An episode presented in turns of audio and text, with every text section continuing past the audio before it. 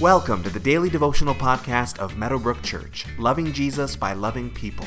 For more information about who we are, find us online at www.meadowbrook.ca.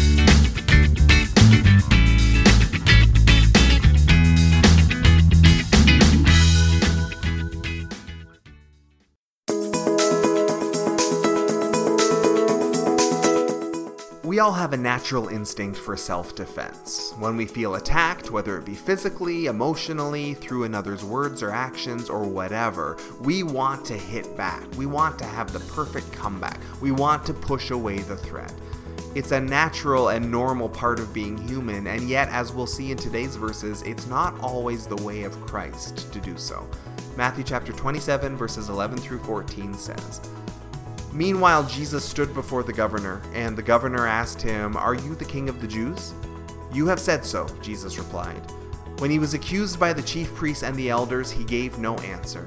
Then Pilate asked him, Don't you hear the testimony they are bringing against you? But Jesus made no reply, not even to a single charge, to the great amazement of the governor.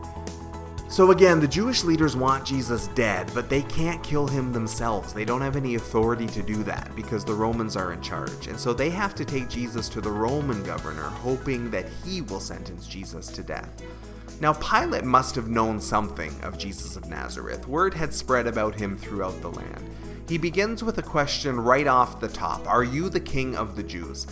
It's the right question for Pilate to ask, and it's obviously a very loaded one at that. There is only one king in Rome's eyes, and that's Caesar. Jesus claiming to be king of the Jews is a threat to the empire because Caesar is king of the Jews, and it is the one thing that might actually get him killed.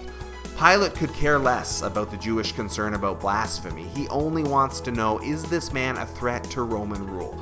So the question, are you claiming that you are the king of the Jews instead of Caesar, is the question that Pilate is really asking. Jesus doesn't quite answer the question, though. That's what you say, is his response. It's not really a denial or an affirmation. But as more accusations come from the religious leaders, again, Jesus doesn't answer them either. His instinct for self defense, which might be natural, is being suppressed. In Gethsemane, Jesus had resigned himself to the Father's will no matter what, and he is putting all of his trust there. But Pilate wants answers. Don't you hear what they're saying about you? Why aren't you answering these charges? But Jesus simply won't.